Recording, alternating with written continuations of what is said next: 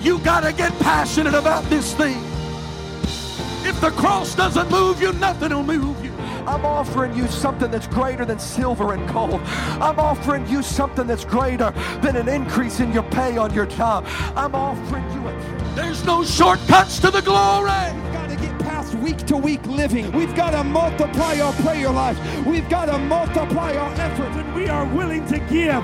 God will always give it back to us in good measure that is pressed down, shaken together, and running over.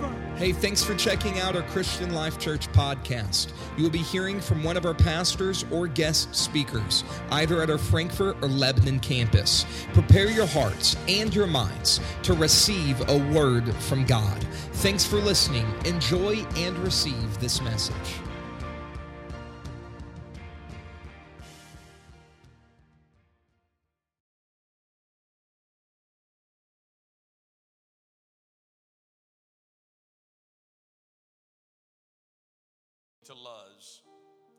Which is in the land of Canaan, that is Bethel. Everybody say Bethel. Now, I want you to remember that Bethel means the house of God. The house of God. So Jacob came to Luz, which is in the land of Canaan, that is the house of God. He and all the people that were with him, and he built an altar there. And he called the place El Bethel because there God appeared unto him when he fled from the face of his brother. El Bethel means the God of the house. El Bethel is the house of God. Bethel is the house of God. El Bethel is the God of the house of God. Bethel and El Bethel, the house of God and the God of the house.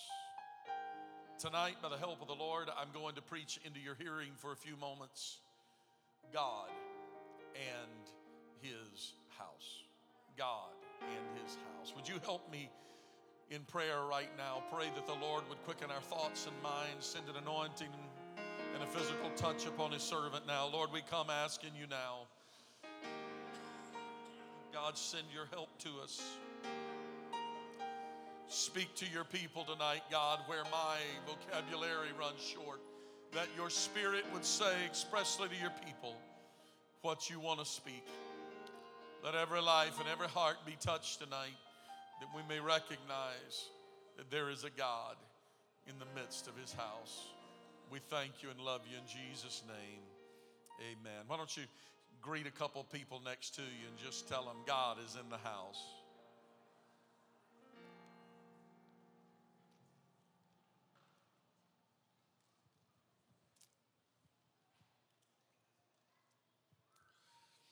For almost 30 years, I have called CLC home the majority of my life. I know it, I feel far too young to say this, but the majority of my life I have spent as a member of Christian Life Church. It's a good place to call home. Christian Life Church is a good place to attend. We're not a perfect church, but we're a good church. 54 years without scandal and church splits. We've had our issues. But it's a good church, it's God's church. CLC is my church. It's where I call home, it's where my family calls home. Not looking for another. This is where God planted me. I want to grow here. It is the house of God for my family. We chose to call CLC home. We chose this place as the house of God for my family. That's an option. I could choose other churches, but I chose CLC as the house of God for my for my family. I, am glad, and that I'm glad we chose CLC as our I'm glad, I'm glad to worship with you. I'm glad that we are part of the same church body. I thank God for every one of you that are here tonight. I, I, thank God for your families. I thank God for the connections that we have. I thank God for your prayers. Uh, I thank God for your support. I, I, I thank God for every phone call and text message and encouraging word that comes. I, I thank God for it. But we must be careful not to get so caught up with Bethel, the house of God, that we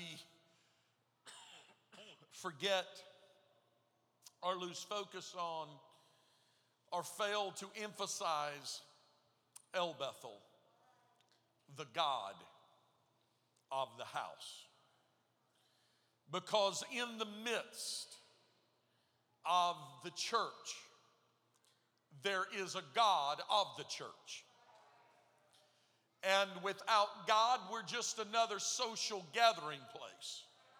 We're no different from one of the lodges or clubs or meeting points in town. We'd be just as well off to be part of the country club or the local lodge. It's, it's just, but God changes that because now we are more than just a place to meet, it's more than just the house, but now there is a God in the midst of the house.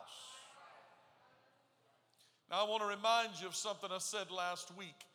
I challenge all of our members that may have been on vacation or traveling last week, if you haven't logged online, and listen to the message I preached last week, not because it was a great message, but because it was a word from the Lord that I spoke. It's about an hour and eight minutes long. I preached a long time, probably one of the longest messages that I've preached in the last few years. But I challenge you to find time to log on and listen to that message because there's some things that I said in that message that is very important to the future of the church. In the early parts of that message, I want to reiterate tonight something that I said for those of you that might have missed it when I said it last week. But there are four climates in every healthy church. There are four climates. And those climates are so very important to what happens in the church. First, there's the spiritual climate, it involves everything that is spiritual about a church. And then there's the physical climate of the church, and it involves buildings and locations. And there's been a lot of emphasis there. I'm even going to mention it again tonight. Uh, there's a lot of emphasis on buildings and locations and structures, and, and uh, we've, we've had daughter works, and, and so there's a lot to do with the physical climate of the church. Then there's the, the social climate of the church, and that involves relationships and connections within the church and throughout the church. And this, this has a lot to do with how well we do discipleship, how well people are connected to the church, how we stay together. And then the fourth dynamic is the financial climate of the church. And that's very important because ever since the book of Acts, there's always been a cost to revival. And so the financial climate of the church involves the financial well being and welfare of the church. And that requires every person that considers themselves a member uh, to be part of what God has planned and designed for the church. That means we support the church with tithes and with offerings. And so there is the financial climate of the church uh, that involves the financial well being. We can be a church of 300 that's supported by 100, and the church is never going to function very well because you've got a third of the church trying to carry the load of the church. And so God didn't design it that way. It's not everybody give an, an, an equal amount. That's not how God designed it. He says, To whom much is given, the same as much as will be required. And so he puts it in a percentage term, and God says, give a tenth, give a tithe of everything in your income. And so God put it put us all on an equal playing field, not that we're giving the same dollar, but we're sacrificing in the same portion as God has prospered us. Then beyond that is where we give in our sacrificial giving and go beyond that, and that is according to the way you see God bless you The tithe is not about blessing, the tithe is about returning to God what He has given you. 90% belongs to you after you give 10% to God. God owns it all until you redeem that 90% with the 10%. Then God says, Now, if you want a blessing, pressed down, shaken together, and running over, now you give above and beyond. So that's the financial climate of the church and how it functions. And if any of these four areas of the church lack, the health of the church, will be at stake and the church will be struggling and uh, it's difficult on everybody. The church suffers, membership suffers, leadership suffers, everybody's struggling.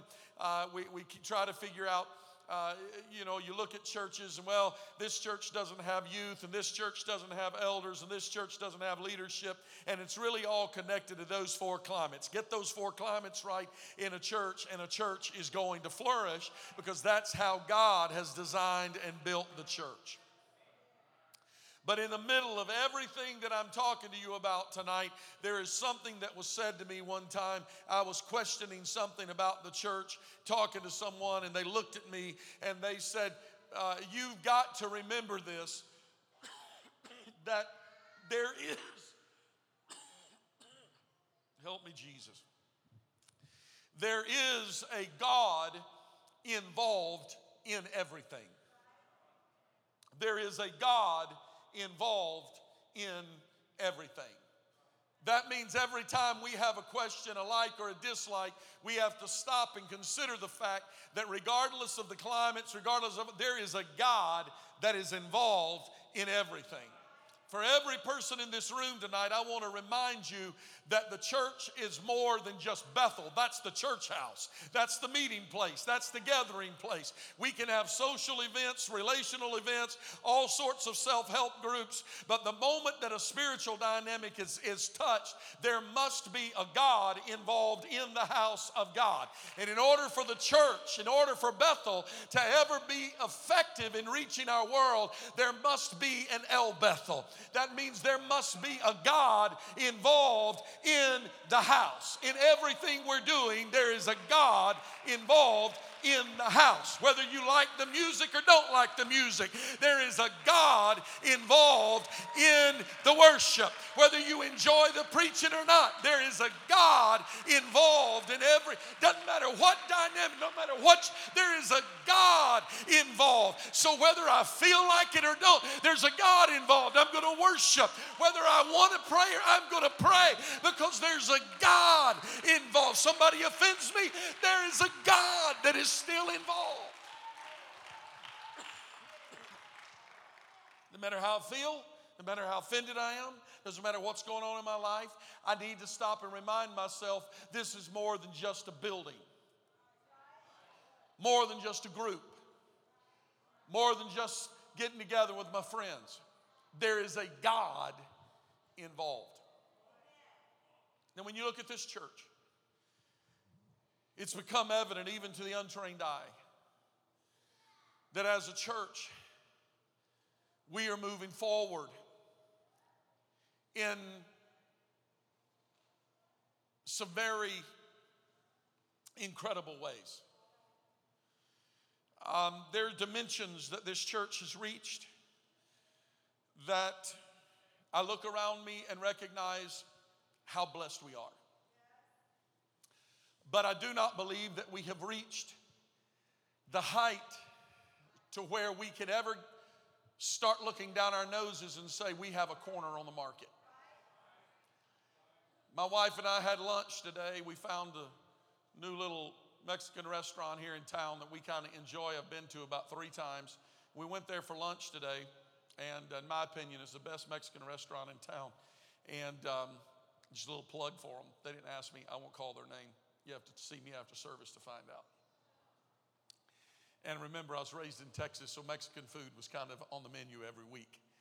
So I, uh, we went there today, and it's just the two of us, and that's unusual for us. And we sat there at the table, and we were talking a little bit about the church.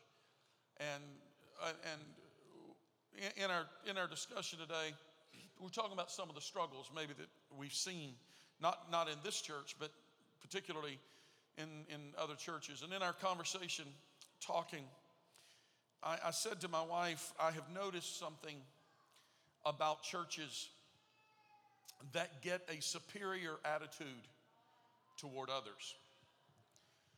When a church reaches a point that they believe, I'm not just talking about having church pride. I think it's good, and, and by pride, I'm not talking about sinful pride. I'm, I'm loosely using the English word here, not the, the, the, the original meaning uh, of, of having a bad spirit and a, and a haughty heart.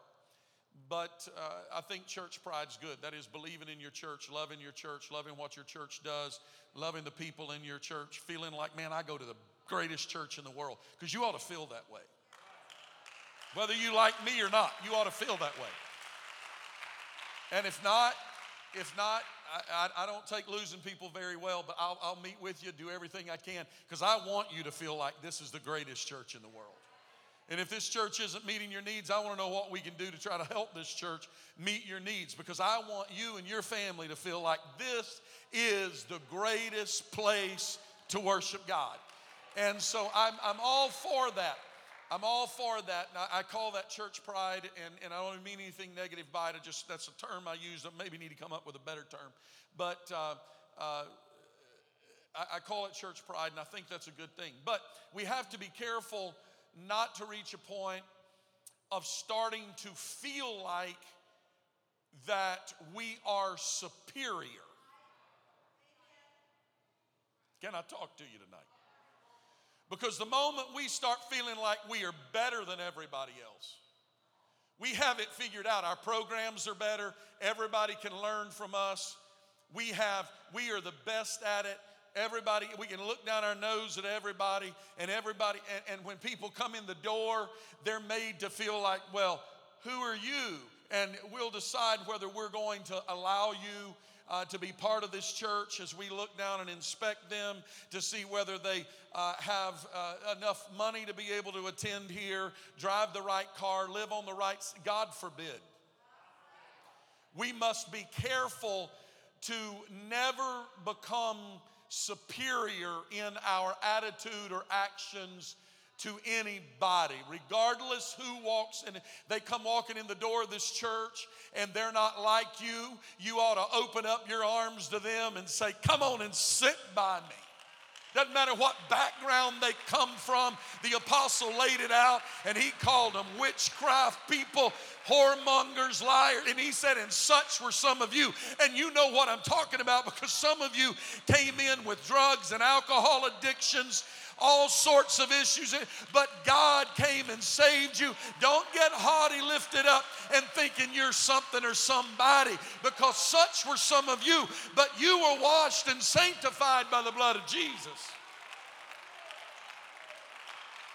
So, so before we before we put our mouth on somebody and start speaking evil about somebody, what they've done, where they came from, we better go ahead and start remembering where we came from and what God did for us and how God brought us out of the miry clay, turned our life. So when we get this perspective right, we have to be careful not to get haughty and start thinking, "Wow, you know, here we are and here everybody else is." Uh, I've watched churches fail. I've watched churches suffer. I've watched watch churches struggle because they get a superior, better than everybody else attitude. CLC, we have a wonderful church, a wonderful group of people, but don't ever get a superior attitude. The only thing that you need to feel is superior is our God is greater than all other gods. There is but one God. His name is Jesus. He's Jehovah of the Old Testament, became Jesus of the New Testament. He shed his blood for you and I. It was his blood that saved us, his grace and his mercy. Not by not by, by, by good things that you have done, but by the precious blood of Jesus that you're saved. And so we have to be careful and understand that God is moving our church forward in some amazing ways. God always challenges people to move. Look at your neighbor and tell him, God, God challenges to move.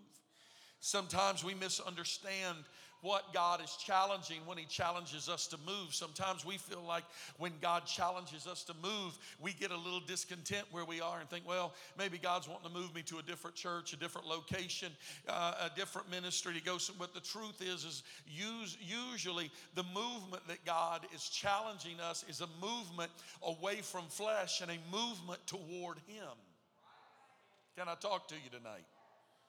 But we must understand that God will position us at specific times to enter into situations that we've never seen or been in before. He will force us to step aside or to depend on others or God Himself to accomplish what He has chosen for us to do. Someone came to me this morning, and I'm not going to share the whole story. Someone came to me this morning and said, Pastor, I feel God nudging me and urging me, and I need to know the steps to take. I'm looking for what God has for me and what God is wanting to do in my future. I sense it, I feel it, but I don't know what to do. Let me tell you, that's somebody that God has been doing exactly what I'm preaching about tonight. That's the urge of movement that God is putting. Sometimes when we just feel discontent and don't really know what's going on in life, it's God that has positioned us to where we are so that we will begin to have that drive and motivation to move forward in God. David slew a lion and slew a bear while watching sheep. But God was actually preparing him for something much bigger, a much bigger enemy. He would soon have to face a Goliath, the Amalekites, and eventually Saul. His victory over Goliath was not the apex of his ministry or his future. His victory over Goliath was only setting the stage for even greater things in his future. God was preparing a king for Israel. He remember he's anointed as a lad, but he had to deal with, with, with a lion, a bear, a Goliath, all sorts of Amalekites, and Saul himself before he ever finally gets in the driver's seat. So, where God has taken us to, David, I, I, want you to compare it here, but when David was entering into the palace to eventually become king, it didn't take long for David to realize that obviously he didn't even know how to conduct himself in the palace. Sometimes what God is putting us through is teaching us how to conduct ourselves or how to handle things in our future. If you want to destroy someone, give them a position without responsibility. Can I say it again? If you want to destroy someone, give them position without responsibility. That means they have the authority without any responsibility. That's a, that's a bad place to be. God it wants to prepare us, and often before He ever opens the door and says, Now, here's what I want you to do, He works at preparing us and developing us. David was a shepherd boy. He watched sheep, he protected sheep, he fed sheep, he worked in fields. David understood grass for sheep, he understood what a, a, a, a sick sheep might have looked like. He, he had no upbringing and no, no training for the palace. He, he wasn't a king's kid. He didn't even have the manners of a king's kid. He probably didn't know how to eat. He, there's a training process, and, and we all have to go through them. Gentry sitting here tonight with his lovely, beautiful wife, Destiny, and we just pray for her all the time. And uh, because she's she's trying to continue the training that my wife and I failed at for 24 years, and and um, I, I, couldn't tell you the number of times we'd be sitting at the table and, uh, and we would be eating and uh, uh, their mom would, she'd clear her throat and everybody at the table looks up and she would say, close your mouth when you chew. And we just go right on talking and sometimes that would happen because that's what, you know, bringing up boys is like.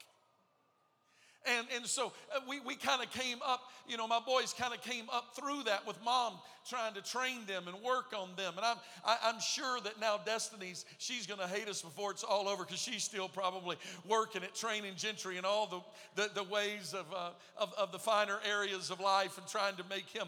But, but see, there, there's always a growth and a process. And as God moves us forward and takes us to the next place, we have to understand that where we are now may well be a training ground for where God is wanting to take us to. And so when we're struggling in the wilderness, when we're struggling in the desert, when we feel like we're in a dry place, when we feel like, God, what are you doing in my life? Can I speak into that tonight and tell you God is preparing you for what He has for your future, but you haven't learned the lesson here. Now and he can't take you to where he's going and wants to take you to until you learn the lesson of here. By the time David finished reporting to Saul,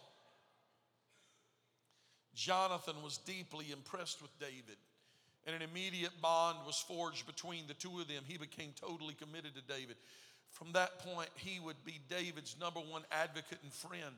Saul received David into his own house one day, no more to return home from his father.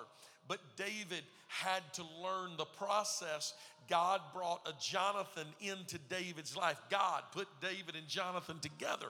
One writer said that God knit them together or intertwined their lives so that they could help each other. Jonathan, Jonathan was placed by God into David's life to teach him and to instruct him in the ways of the palace. Jo- Jonathan was strategically placed into David's life by God for the purpose of David transitioning from a shepherd's field into a king's palace that he was anointed to go into and to be at and to live in. Am I talking to anybody tonight? Because you're not talking back to me right now. But you've got to understand that there are some things, some you're going to like and some you're not going to like.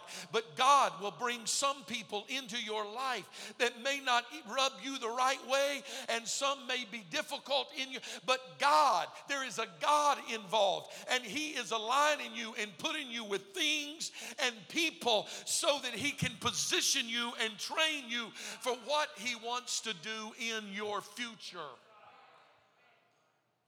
That was a pretty powerful word I just brought. I'm glad you were impressed. This is how God works. He has places to take us to, but we have to be willing to leave the comfort zone of where we are. We want to go to the next level, but we want to go to the next level from comfort zone to comfort zone. And the Lord wants to take you to next levels. He wants to take this church to the next level. But in order to do it, He's going to have to He's going to have to take us into some times and seasons of struggle and transition to prepare us for where He's wanting to grow, grow us to. But, but because before God takes us there, He's got to develop us and grow us. He will never take you to the next level until you, prepare, you are prepared for the next level. Here's what happens not everybody celebrates the good things God's doing in your life. Saul became jealous of the notoriety of David's success. So Saul attacked David. David spent the next several years fleeing from Saul. David now ends up in his wilderness season. David had to trust and rely on God for help.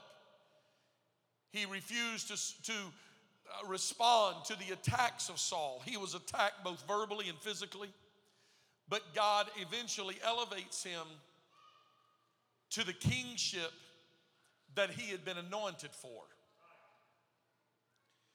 Now, here's what I'm trying to get across to you the more difficult, the more stubborn, the more we resist, the more we fight what God is doing, the more we fight the people that God has put in our life, the longer it's going to take for us to go to the next level. God calls us because He has a destiny to lead us to. But we won't go there alone. God will link us with a Jonathan and a Saul. Jonathan loved David, Saul hated him. There will always be a Jonathan and a, and, and a Saul in every David because without a Jonathan and a Saul, David would have ended up a complete failure. But he bounced through a life of failures, but there was a Jonathan and a Saul that kept David balanced and looking to God, saying, I can't do this without you. My heart is overwhelmed, but lead me to a rock that is higher than I. Whether it's the Jonathan day or it's the Saul day, know this it's a God day, and He's working it in your favor.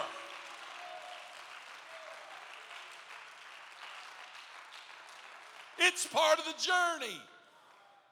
It's not our destination, it's part of the journey. It's a test to prepare us to go to the next level. Sometimes we all we all need mentors.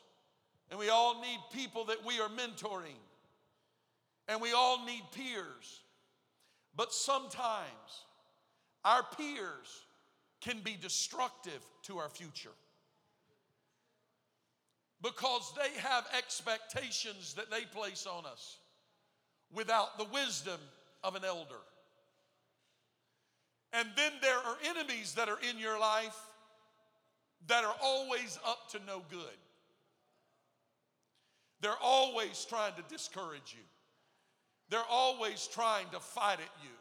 And here's your option you can live angry with people or you can understand that our battle is not against flesh and blood. There are people, some knowingly and some ignorantly, used by Satan himself to afflict and harm. But in every bad situation, if you will handle it right, God will take you through that problem and you will learn lessons and go to the next level. Everyone will eventually be given an opportunity to move from your wilderness into your promised land.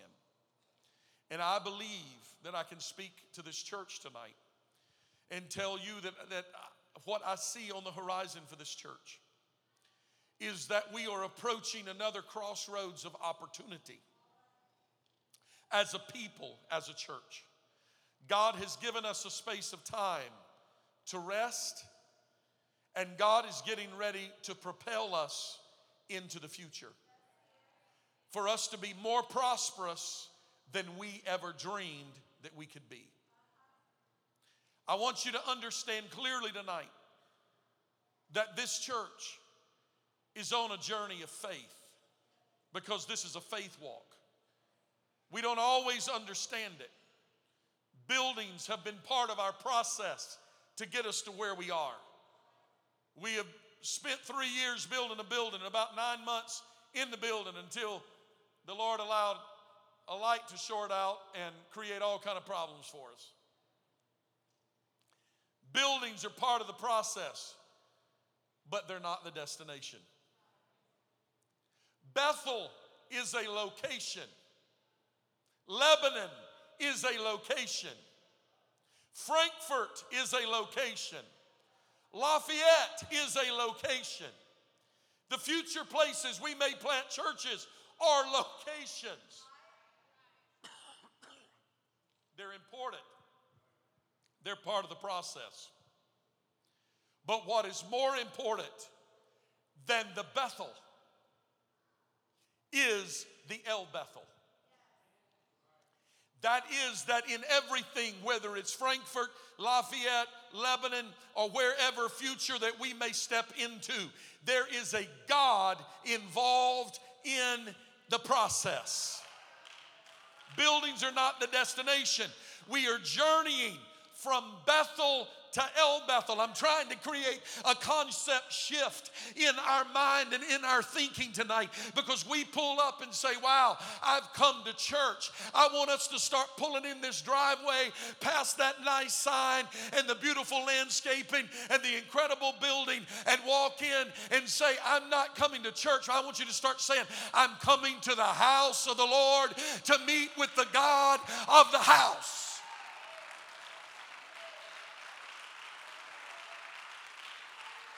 I understand I understand we built this as a gymnasium. I know we lost the big foyer. I know we lost youth space. We're getting ready to work on that. I know that this, but this house ought to be reverenced as the house of God. I know we'll have dinners here. I know this is intended to be a fellowship hall when we build phase two, but this is the house of God. And when we walk in for a time of worship before church and after church, everybody, including the children, ought to be taught nope, not today. We're reverencing this place today. This is God's house today. We reverence it as God's house. We may have a dinner here next Friday, but on Sunday, it's the house of God. I know there's a concept shift, but this is a house of God. Somebody walked through a building the other day and said, You've been in this building how long? I said, About nine months. And they're looking at the walls and they, they walked around and they said, My Lord, people are literally tearing this building. This was an outsider. People are tearing this building up, walked around the, and they're like, Goodness gracious, this building looks like it's been lived in for 10 years. We ought to be ashamed of that. Now, you were all clapping and with me a moment ago. This is the house of God. It's the house of God. This isn't a racetrack. We may move all the pews and chairs out, and we may we may have a dinner in here, a fellowship in here, a gala in here. We'll do all sorts of things and use it because we knew when we built it, it's multi purpose. But when we set up chairs and walk in here on Wednesday and Sunday, we need to walk through the doors with a different mentality. I'm not going to the gym, there's a gym down the road. But right now, this is the house of God. And when I go in, God is going to meet me here. I'm reverencing this place. This is my Bethel, and I'm coming to meet my El Bethel because there is a God involved in the house. You liked me more before I made my strong statements, didn't you? We must understand that we're going somewhere as a church, as a people. And my question for you is very simple. There's a conscientious decision to be made if you're taking the journey with us as a church. We don't want anybody to be left behind. We want everybody to go with us. But you've got to make a conscientious decision because if not, if not, you will inadvertently get left behind. It's not because we want to leave somebody behind, but either you have to get on board and get with the program and become part of what we're doing and start praying with us, believing with us, having faith with us, working with us, laboring with us, getting on board with us, or either you're going to inadvertently just start feeling like, wow, I don't know, I'm just not fitting in around here. You can't fit in if you're not here. Part time church, we'll never get the job done. Get right in the center of what God is doing. You want to fit in? Just get in the center of what God's doing. Look for a place to volunteer. Look for a small group to get in. You don't just find a place and say, I want to be in the middle. We don't want to leave anybody behind. But the church is embarking on a journey. And we've been in a journey for some time, but we're, in, we're embarking on the journey, just like the children of Israel in the wilderness. But when they said, Hey, We've, in, we've, we, we've surpassed this mountain long enough. It's time we go northward. There was something they had to know, and that is you, you don't have to go. There was no demands. It was time, let's pick up and let's go. You don't have to go, but the cloud is going. And the cloud represented the protection and provision of God's people. The fire is going It's a direction through the midnight. It, provi- it provides the warmth. It's, it's symbolic of the presence of God. And the rock is going, and the scripture tells us emphatically that rock is Christ. So you have to understand when God gives the leadership direction for the church and says it's time for the church to move, we've got to all get together and say, I need to know how to pray. I need to know how to. St- we are on the move. We are a church that is moving. We're a church that is ready. And I am not going to die face down in the wilderness while the church is moving on. I want to go with the church. If the cloud's going and the rock's going and the fire's going, count me in, baby. I'm going with the church because that's where my safety and security and direction is.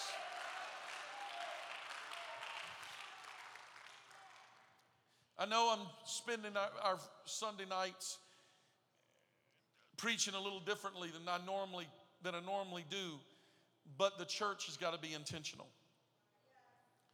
This year, we, we surpassed a membership of just over 300 people that call this place home. Our weekly attendance ranges somewhere 240 to 260, I think, bounce around the last few weeks. During summertime, we may be down a little. In the wintertime, it seems that our attendance is up a little bit. Our membership's a little over 300. Our attendance, so somewhere in the 250 range. And we, we, we now are moving into a new, a new way of thinking uh, we, it didn't, we didn't just wake up one morning and get here. Those on our leadership team remember when we used to meet and sit down, and I used to present the triangle and flip the triangle over and talk about team leaders and getting people on board. How many of you remember that? Uh, some of the team leaders that are here, and, and we talked about. I look back at some of my notes this week. I was just kind of flipping through when I when I made a statement said we're at a membership of 125 and we're growing and we're going to start building a platform. We're going to start building a structure for a church of 200. And then later we came back and presented to raise that to 250. And now here we are at a membership of, of, of a little over 300. And so now we're in about a year long process of, of taking the next steps and developing an administrative plan to support a church to grow to about 500. Now, does that mean that's where we're going to stop? No. That means that's the next step that we have to take as a church. That means our thinking about the church has to change. Is everybody with me? Say we're on a journey. And it's where the Lord is wanting to take us to. And so it requires something out of everybody. It requires something out of leaders. I've had to learn the art of delegation and trust. It's been difficult for me. And I, have I've had to, to learn to work with people. Some personalities that I work with easily, some not so easily. But I, have had to learn to work with people. And, and, and, and it's a process for me, it's a process for all the team and staff and leaders. And we're going to be calling more leaders into position and into action. And, and it's, it requires a shift in everyone's thinking. We, we no longer can, can, can come to church and think uh, the way we thought when the church was, was 125. We, we have to now start thinking the church is two and a half times that size. And so as we prepare now to grow to three, to from 300 to 500, there has to be a shift in how we do things. Things matter more, and, and we, we have to start handling things differently. It's not as easy. It's, it's a whole lot easier to manage manage a group of 30 than it is to handle a group of 300. It's a whole different dynamic. And in the midst of everything that is happening, in the middle of all of the transitions and meetings and focusing and, and, and, and everything that is going on, we must never come to church and start looking at job descriptions and start looking at, at, at how is this, what's happening administratively in the church. We have to come into the house of God. Can I speak to every teacher, every leader, every minister, every person on the platform or in the pew. Nobody, nobody miss what I am about to say. When you get here, you may be ushering parking cars, letting somebody in a door, working sound on the platform, musician, greeting, helping people, working in security. Whatever you are doing, there is nothing going on in the church at the church at church time that is more important than us engaging in worship and the word.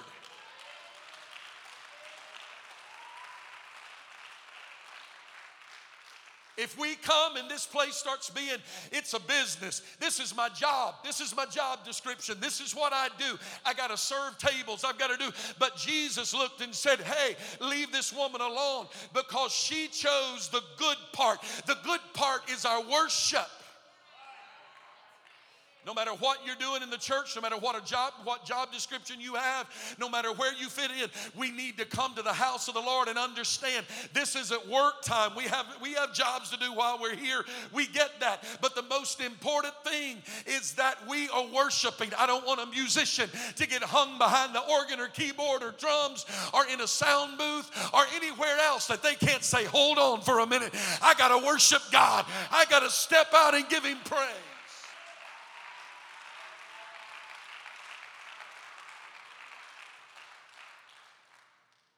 Growth requires excellence. And with excellence, it requires training. And in the midst of everything happening, don't forget the God of the house. The church has to be prepared for growth. It's just a fact. It's where we are and where we're going to. God has been giving me gentle nudges and direction. This has probably been one of the slower moves for direction that I have felt from God in, for, in some time. I, God has given me direction over the years. Some of it has come very quickly. But I've been in a season of pondering and wondering and praying. And I'm beginning to see God begin to unfold and give direction. And as I begin to sense what God is wanting to do in the, in the future, we have to understand what, what God is doing is, is working through his people. That means we must be willing.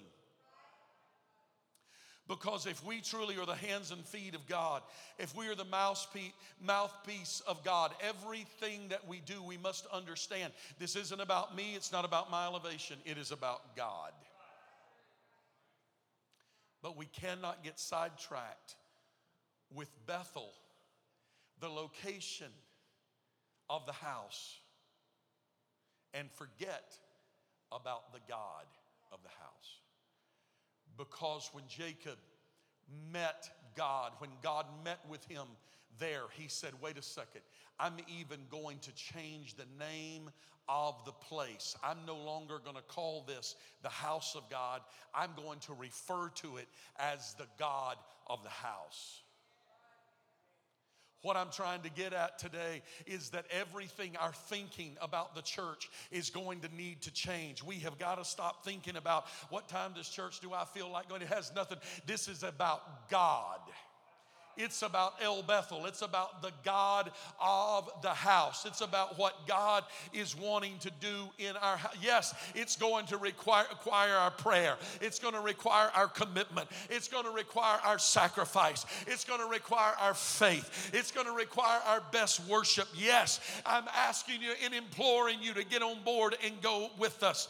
But I got to tell you tonight that in the middle of everything that is going to be unfolding over the next few months at CLC as we embark on the greatest year that God has ever given us. We're going to end this year. I said it last week. We're going to baptize folks from now to the end of this year and set the stage for 2020. That's going to be one of the greatest year for revival and harvest. I'm speaking it now. We're going to have things in place. It's going to come to pass. It's going to happen. But we've got to have a mind shift now to get ready to say this isn't about me. It's about about God.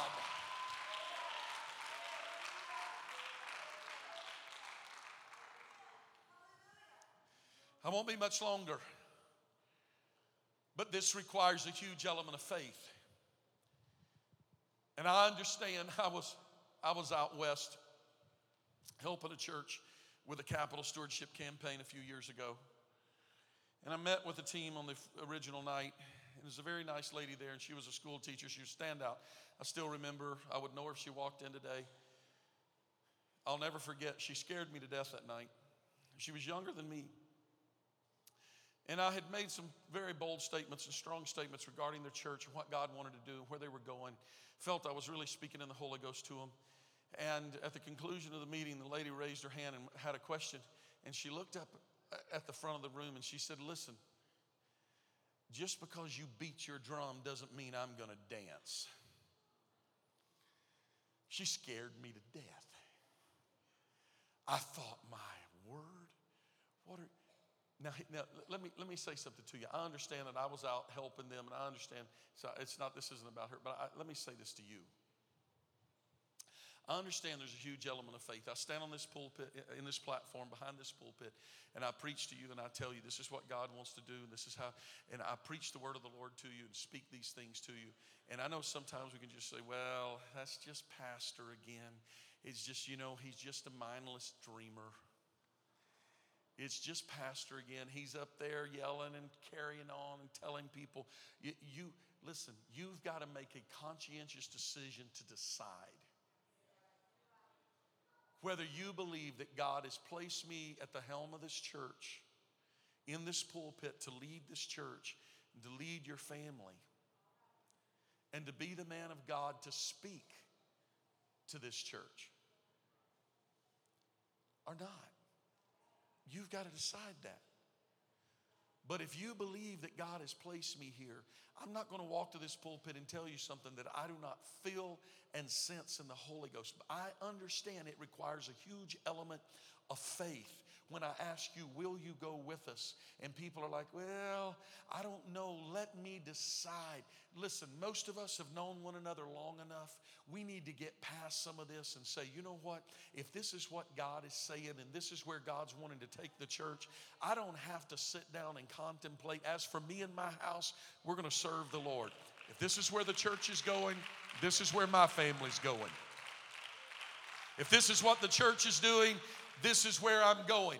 Abraham had to go out by faith, and he went out on a word from the Lord. The Lord spoke a word to him, and the Bible says Abraham went out by faith, not knowing the land for which he was going to inherit for a promise. In other words, he wakes up one morning, and God says, Wake up, Abraham. I want you to go out, and I want you to travel this direction. And he's like, Well, God, where am I going? You just go, you just travel. And when you get there, I'm going to, and Abraham had to get out there, and then there's a point point where he says, All right, Abraham, stop where you are. I want you to look to the north, to the south, to the east, and to the west, and look all the way around you. And so Abraham's looking, and he says, He looks to the east, to the west, to the south, to the north. And the Lord said, Abraham, everything that you see, I'm going to give you. Think with me now. What if Abraham would have said, No, God, you got to tell me where I'm going before I ever go out? I got to have all the information, all the instruction. I got to understand it all before I ever get started. Let me tell you about the church. Let me tell you about how God works. He often just moves us into a moment and says, It's time for the church to move. Just go in this direction. You stay with godliness and holiness and the Word of God. You preach the truth. But come on, church, we got to say, We got to move. We got to move. We got to move. We don't know. But there's going to be a point that God's going to say, Stop, look around you. Everything now belongs to you. So if Abraham, if Abraham would have resisted, perhaps the Lord would have said, Look to the south. Everything that you see belongs to you. But because he journeyed by faith, he was able to see more of the promised land. But he had to go out and he was walking in his promise, not even knowing it was the promised land. When God said, Look to the north, south, and east and the west, that means Abraham was standing in the middle of his promise but he didn't even know. He went out by faith, not knowing. But when he got out there, the Lord said, Now, Abraham, you've been walking in your promise all along. Oh, I got a word for somebody tonight when you make a conscientious decision to step out by faith and say, God, I'm walking in your purpose and your plan, I, am going to make this easy on you, God, because when you just give me a nudge, I'm going to move. God is going to reveal to somebody in the middle of your circumstance, in the middle, you're, you're out and saying, God, where am I? And the Lord's going to say, You've been walking in your promise all along. You just didn't recognize it as a promise, but here's my word look around you, everything you see belongs to you. I'm closing. But we've got to be ready to take the journey by faith. Paul said in Acts chapter 20, he said, Behold, I go bound in the Spirit unto Jerusalem, not knowing the things that are going to befall me. These are difficult times. It's difficult to go into situations where we don't know what is going to be ahead of us. God is urging us and nudging us and pushing us. I have felt that God is moving our church into a season and a time He's given us some rest, but God has been pushing me personally. I sense it and feel it that God is pushing me personally into a time of personal transition. I didn't say anything to the church about it. A few months ago, a couple of months ago, I received a phone call from a trusted man in my life, and he called me and said, God spoke a word to me, and he said, God is getting ready to move you into a time of transition. He said, Don't get nervous. He's not moving you from your post and your place in the church. He said, But he's moving you personally into a time of transition where you're going to begin to see things and understand things in the spirit that you never saw and never understood again. It's God's going to call you away into some seclusion. And, and he began to speak some things to me about what God wanted to do. It sounded like God wanted to take me into the wilderness. And I listened as the elder was speaking into my life. And, and, and he, he says, when you get there, I don't want you to perceive what's going on around you as the absence of his presence. Spencer preached it beautifully in Lebanon today. It doesn't matter if you're in the valley, the presence of the Lord is there. It doesn't matter, God's presence is going with you. But I come tonight to tell you that God is trying to prepare some of us for what He is going to do in the future of the church. And what I'm challenging CLC to do tonight is to look around us and in everything that we're doing, if we're called to prayer, called to fast, called to evangelize, called to labor, called to work, called to give, and everything we're doing, we've got to just say, hey, there is an El Bethel. There is a God involved in everything that we're doing. This isn't about me. It isn't about a building. It isn't about a program. It isn't about being able to say there's more people. It is a God involved in all of this. Lift your hands toward heaven right now and say yes to the Lord all over this building. Would you just say yes to the Lord right now? God's preparing you. He's preparing a new wineskin for you.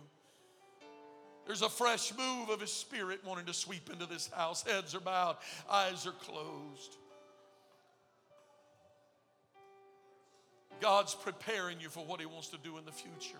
He's got a fresh move for you. God's wanting to do something fresh in your life. He wants to take you to a new place. You may be unaccustomed to it. You don't put new wine in old wineskins, they'll burst. God's trying to prepare you. You're the new wineskin. God's trying to prepare you for a new, fresh move of His Spirit. He's wanting to take you into a place that you've never been before. Nobody's looking around. We're just going to reverence the, the house of God for a moment because the presence of God is here. God's wanting to feel you.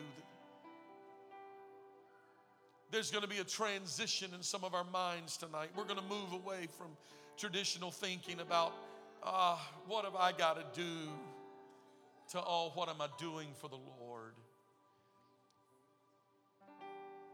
A shift from this just being a Bethel to everything being about El Bethel, the God of the house. I'm calling you tonight to a point and place of commitment. If you're in the room tonight and the Lord is speaking to your heart, I want you just to step from where you are and just walk to the front of this room. Just want you to walk to the front of this room tonight, just solemnly letting God continue to speak to your heart. And as you arrive at the front of this room tonight, I just want you to surrender to the Lord and just say, God, wherever you want to lead me, whatever you want to take me to, whatever you're wanting to do in my life, God, would you just just do it? Lord, I work in my life. Work in my life. Let me be willing and ready. Let me hear the voice of God clearly. Lord, I don't want to be so distracted by all the, the things that's happening around me that I don't hear your voice. Because the most important thing is hearing the voice of God. Come on, lift your voice right where you are right now. Would you just talk to the Lord?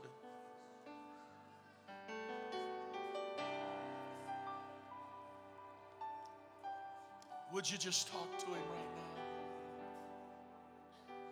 Would you just say yes to him right now? God, I'm willing. I'm willing. Here I am, God.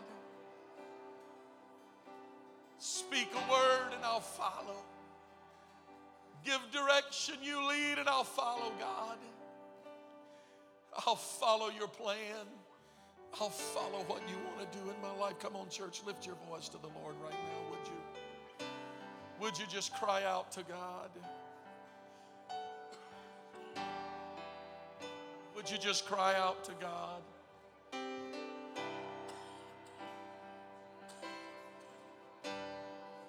Would you talk to Him? Oh, Lord.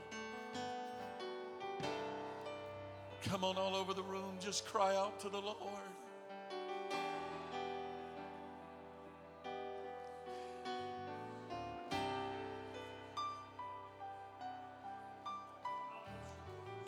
See, Isaiah got so distracted by the things happening around him.